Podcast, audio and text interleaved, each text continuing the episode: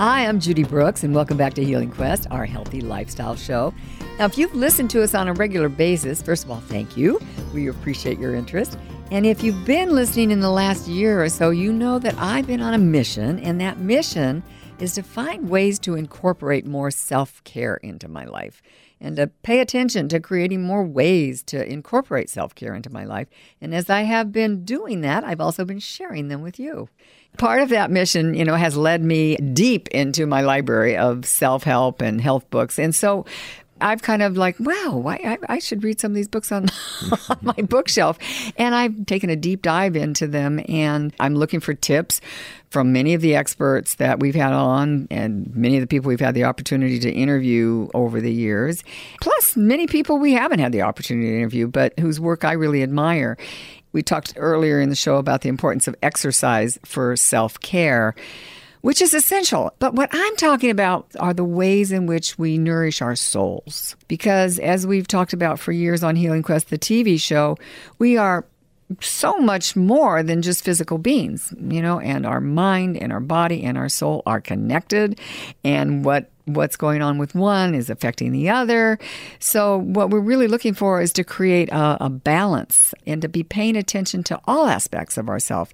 And that's how we really truly heal, I believe. At least that's my philosophy around this. And, you know, we've said before that we subscribe to author and teacher Jeanne Achterberg's theory and she said, healing is a lifelong journey toward wholeness. And that's kind of been the approach we've taken with Healing Quest over the last 16, 17 years is that everything we do in our life is a journey toward wholeness. Now, you heard me say last week and in the last few weeks that part of that self care really comes down to, it really comes down to one thing, and that's self love and respect and you know really appreciating yourself. And one of the ways to kind of get to that place where you're you know you have this love connection with yourself which is the most important love connection you can have is the one with yourself. One of the ways to get to that is through meditation because love and meditation are kind of intertwined. You know that path of love leads to meditation, and the path of meditation leads to love. So, since February is Heart Health Month, I thought I would focus on a technique today that helps you open your heart.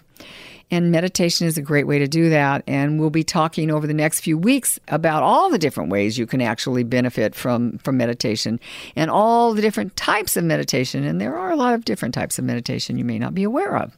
But the technique that I'm going to talk to you about today is a technique that helps you open to your own unique beauty and to focus on your true value, to really get back in touch with your true value, along with deeper insight and understanding and self healing.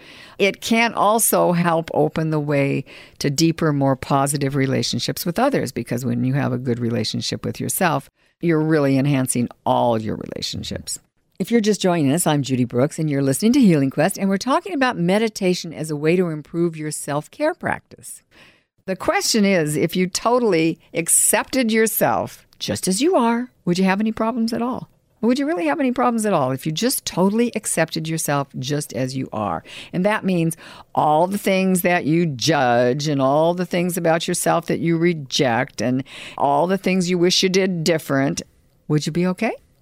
This is a really simple meditation. It's only four minutes. And I can't imagine any of you out there can't find four minutes in your day to do something that would help you love yourself a little bit more and to, and to really take care of yourself.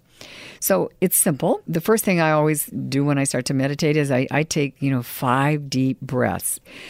I breathe in to the count of five and then I hold for the count of five, and then I release to the count of five, and I do that five times. And that usually gets me relaxed enough to sit quietly. And if you can sit quietly, you can get some insight into the ways you reject yourself. What fears and beliefs stop you from being loving and compassionate with yourself?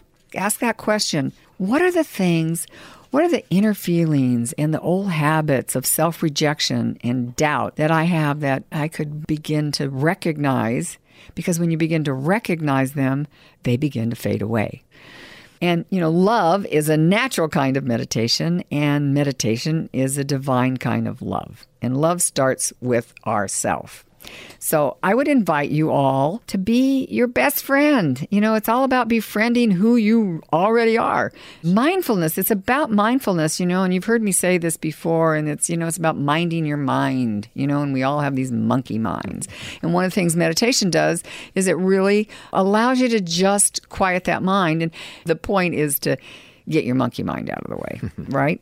You know you know our critical mind constantly tries to judge us to tell us that we should have done this or we ought to have done that or any of the other things that we think we haven't done enough of. You know, our effort is to embrace ourselves in our own heart and to have compassion for ourselves and to love ourselves every day, no matter what.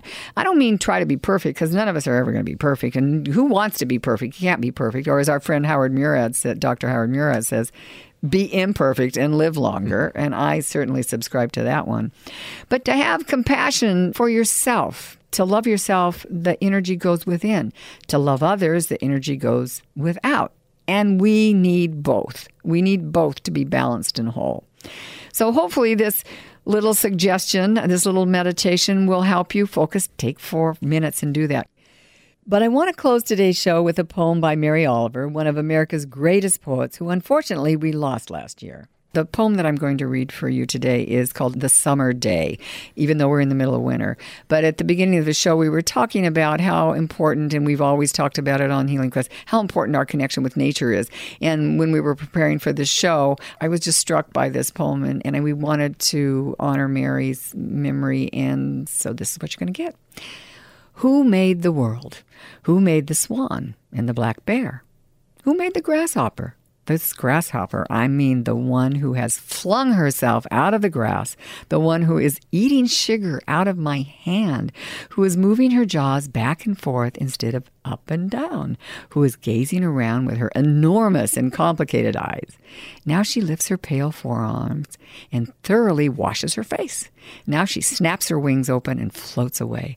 I don't know exactly what a prayer is. I do know how to pay attention, how to fall down into the grass how to kneel down in the grass, how to be idle and blessed, how to stroll through the fields, which is what I have been doing all day. Tell me what else should I have done? Doesn't everything die at last? And too soon? Tell me what it is you plan to do with your one wild and precious life. Mary Oliver. Thank you, Mary. Yeah, that was good. She was good. She will be missed. You know, Mary Oliver was born and raised in Maple Hills Heights, a suburb of Cleveland, Ohio. A posting about her life at the Poetry Foundation website said she would retreat from what was described as a difficult home to the nearby woods where she would build huts of sticks and grass and write poems. I love that. You know, actually, that reminds me, in a couple weeks, we're going to have somebody on and we're going to be talking about forest bathing. Again, what she was doing is she was just soaking up all that nature she was described as an indefatigable guide to the natural world. I love that. I love that about her. Her poetry focused on the quiet occurrences of nature industrious hummingbirds, egrets, motionless ponds, lean owls hunkering in their lamp eyes. I like that. Her best known poem, The Summer Day, certainly reflects her soulful connection uh, with the natural world, especially the last lines. Tell me, what is it you plan to do with your one wild and precious life? You know, connecting with nature is a big part of our self care and is a big and important part of that wild and precious life. I'm Judy Brooks, and for my partner Roy Walkenhorst, we want to say thank you for connecting with us today. We know you have a lot of media to choose from, and we're really happy that you chose us. And thanks too to the team at Just Thrive Probiotics for helping us bring Healing Quest to you every week. And don't forget, you can find a podcast of this and all Healing Quest shows on our website at healingquest.tv. And please follow us on Facebook and Instagram and Twitter at Healing Quest. Have a great week. We'll be back next week right here on iHeartRadio. Healing Quest is brought to you by Clearlight Infrared, makers of jacuzzi saunas whose infrared heating technology penetrates deep to boost the immune system, increase blood flow, reduce stress, and detox naturally. You can learn more about jacuzzi saunas at infraredsaunas.com. That's infraredsaunas.com and use the promo code HealingQuest. Or you can call Clearlight at 1 800 798 1779. That's 1 800 798 1779.